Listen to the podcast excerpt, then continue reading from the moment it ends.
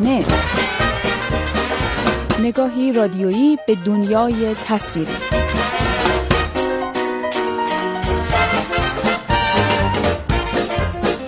سلام و درود به شماره تازه مجله هفتگی صحنه. خوش آمدید. من بابک غفوری آذر هستم و از شما دعوت می‌کنم در ده دقیقه آینده همراه صحنه بمانید.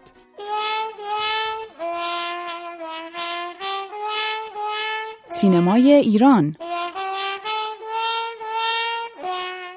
پیش ها درباره احتمال عقب نشینی وزارت ارشاد در برابر مخالفان اکران فیلم عصبانی نیستم این هفته به واقعیت پیوست و سازمان سینمایی با صدور دستوری به شورای سنفی نمایش خواستار جایگزینی فیلم دیگری به جای عصبانی نیستم شد. به این ترتیب فیلمی که از زمان نمایش در جشنواره فیلم فجر گذشته تا کنون همواره با حاشیه های مختلفی روبرو بوده فعلا و تا زمان نامشخصی در ایران به نمایش عمومی در نخواهد آمد. خارج شدن فیلم عصبانی نیستم از چرخه اکران سینماها در شرایطی روی می‌دهد که سازمان سینمایی چند ماه پیش با اعمال تغییراتی در این فیلم برای آن پروانه نمایش صادر کرده و شورای سنفی نمایش هم آن را در نوبت اکران سینماها قرار داده بود.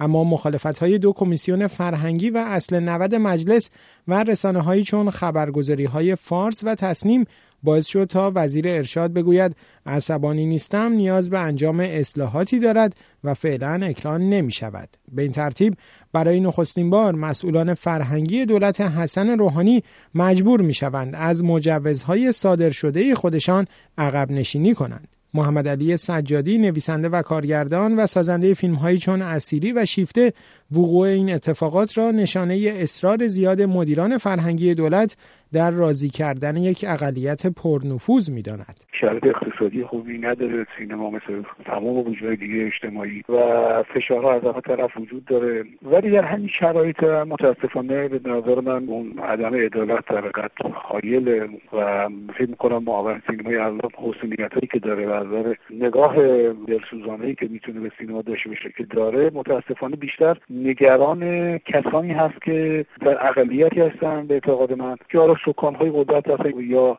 به هر دلیلی چیز هستن و بیشتر نگران اوناست. در این بازی پینگ پونگ نگران اوناست که خود می‌زنن یا یه نگران اوناست که قبلا چیشه به ریشه خانه سینما زده بودن و دوستانی که الان اکثرا بیکارن کمکارن خونه نشینن و در طول چهار پنج سال دوره قبلا کار نکردن همچنان منتظر و بیشتر نگران جواب دادن و این متاسفانه میلانسه در طول این سی سال همیشه ما شاهدش بودیم الان باز وجود داره. یه سری آدم هستن که برای اینکه به ماتوی به هم دیگه ندن دارن یه امکاناتی رو از هم دیگه یا می‌گیرن میدن و مثلا سینما مهم نیست. در واکنش به این اتفاقات رضا دورمیشیان کارگردان فیلم عصبانی نیستم با انتشار متنی عدم اکران فیلمش را نتیجه کشاکش تدبیر مداران و سیاست پیشگان دانست و گفت که نهایت تلاش و همراهی را با مسئولان قانونی سینمایی کشور انجام داده. اما به گفته او سکوت و تحمل و مدارایش نتوانسته فایده بخش باشد. او گفته که فیلمش را برای نمایش در سینماهای ایران ساخته و همچنان منتظر نمایش عمومی آن باقی خواهد ماند. همزمان با این اتفاقات سخنگوی وزارت ارشاد در اظهار نظر تازه‌ای گفت فیلم های مورد اعتراض مجلس شورای اسلامی یا از دستور اکران خارج شدن یا اساسا برنامه‌ای برای اکران آنها وجود نداشته است. حسین نوشابادی اسامی این فیلم ها را پاداش خیابانهای آرام، خانه پدری، گزارش یک جشن، آشغالهای دوست داشتنی، قصه ها، صد سال به این سالها و عصبانی نیستم اعلام کرده و گفته وزارت ارشاد تعهدی نسبت به مجوز فیلمنامه هایی که در دوره گذشته صادر شده ندارد. این اظهارات به نوعی تایید کننده گمانه های قبلی درباره اکران نشدن تمام فیلم های حساسیت برانگیز ماهای اخیر است. به ویژه آنکه احمد سالک رئیس کمیسیون فرهنگی مجلس گفته این کمیسیون بر نظارتش بر اکران فیلم ها ادامه خواهد داد. محمد علی سجادی می‌گوید اگر وزارت ارشاد در برابر این درخواست ها قاطعیت نشان ندهد چنین روندی ادامه پیدا خواهد کرد. بیون که به تشنج باور داشته باشم بیون که به شمشیر کشیدن باور داشته باشم فکر قاطعیت در اصولی که می‌خواد لازمه این پیش بردن این شرایط دیری حالا توی مملکت متاسفانه وجود داره که به خودشون اجازه میدن که فکر می‌کنن حق کل دارن و باید برای بقیه تصمیم بگیرن بالاخره حتی همین مجوز و با همین ضوابط دست و پاگیری در ارشاد هست باز هم به نظر میاد که فقط دنبال اینن که بهانه بگیرن و مشکلات دیگه که جای دیگه هست توجیه بکنن و سینما متاسفانه همچنان مسئله دست سیاست باشه و اینجور حروم بشه. و دوستان دیگه هم همینطور. من فکر می‌کنم در زمانی که معاونت فعلی با خود همینجور محافظه کارانه برخورد بکنه و باز خودی و ناخودی بکنه و این پینگ پونگ رو ول نکنه به نظر همین وضعیت ادامه خواهد با کنار رفتن فیلم عصبانی نیستم حالا قرار است از هفته ای آینده فیلم مستانه ساخته تازه حسین فرحبخش به جای این فیلم اکران شود. ضمن آنکه به گفته شورای سنفی نمایش از این هفته دو فیلم مهمانداریم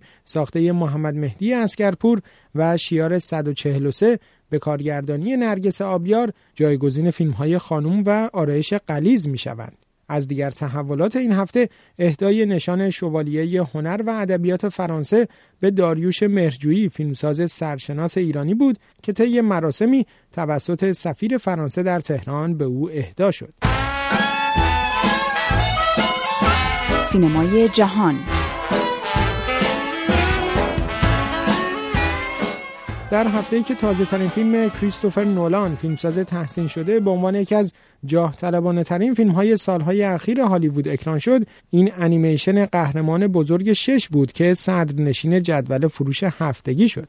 این محصول تازه کمپانی دیزنی که ساخته تازه گروه سازندگان انیمیشن های موفقی چون یخزده و رکیت رالف محسوب می شود توانست با 56 میلیون و 200 هزار دلار فروش در هفته اول اکرانش صدرنشین شود فیلم برگرفته از شخصیت های داستان های مصور ژاپنی است و داستان همراهی یک ربات با گروهی است که قصد مقابله با یک مهاجم ویرانگر را دارند.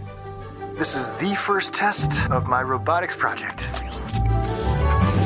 Stop, stop, stop, stop, stop. The seventh test. This is Tadashi, my older brother. 33rd test. Wait, wait, wait, stop. This is the 84th test. Hello, I am Baymax. It works! Oh, this is amazing! He wanted to help a lot of people. People keep saying Tadashi's not really gone. As long as we remember him. در میان ستارگان فیلم تازه کریستوفر نولان که اثر تازه او بعد از پایان تریلوژی شوالیه تاریکی محسوب می شود با وجود باستاب گسترده نمایشش در رسانه های مختلف با حدود 50 میلیون دلار فروش در رده دوم جدول قرار گرفت. متیو مکانهی در این فیلم نقش فضانوردی را بازی می کند که باید همراه گروهی به مأموریت تجربه نشده ای برود مأموریتی که نوعی سفر در زمان محسوب می شود و سرانجام نامشخصی دارد واکنش های اولیه به این فیلم گسترده و در عین حال متفاوت بوده اما به عنوان یکی از بحثانگیزترین فیلم های سال 2014 مطرح شده است. You can't just think about your family. Now you have to think bigger than that. I am thinking about my family and millions of other families. Maybe we've spent too long trying to figure all this out with theory. Love is the one thing that transcends time and space. Do not go gentle into that good night. Old age should burn and rave at close of day. Rage, rage against the dying of the light. Yes, you are. دختر گم شده فیلم موفق دیوید فینچر در ادامه روند موفقیت‌هایش با فروشی حدود 6 میلیون دلاری به مجموع فروش 145 میلیون دلار در این هفته رسید. این میزان فروش برای این فیلم فراتر از تمام پیش های اولیه محسوب می شود و عملا جایگاه دیوید فینچر را به عنوان فیلمساز مورد توجه انبوه تماشاگران ارتقا می دهد. پس از دو فیلم ویجا و خشم که در رده های چهارم و پنجم جدول قرار گرفتند کمدی سنت وینسنت با اختلاف اندکی در رده ششم جدول قرار گرفت این کمدی داستان همراهی یک بازنشسته نظامی بداخلاق با پسر بچه است که در همسایگیش زندگی می کند. تئاتر سالن های مختلف نمایشی در تهران پس از تعطیلات روزهای عزاداری میزبان کارهای تازه‌ای هستند. در تالار وحدت اجرای نمایش مردی برای تمام فصول به کارگردانی بهمن فرمانارا آغاز شده است. نمایشی که اجرایش با بازتابهای رسانه‌ای مختلفی همراه بوده است. حسین پاکدل چهره شناخته شده تئاتر هم نمایشی با نام گزارش به آکادمی را بر اساس اثری از فرانس کافکا در تماشاخانه مکتب تهران به روی صحنه برده است. اجرای تازه ای از نمایشنامه مرگ فروشنده آرتور میلر را ایوب آقاخانی در تالار اصلی مجموعه تئاتر شهر به روی صحنه برده. در سالن‌های تماشاخانه ایران شهر هم نمایش های لکه، آب، آینه و اثر پیگمالیون صدای آهسته برف و بالکن روی صحنه رفتند. به پایان شماره دیگری از مجله هفتگی صحنه رسیدیم. تا هفته آینده من بابک غفوری آذر روز و شب خوشی را برای شما آرزومندم.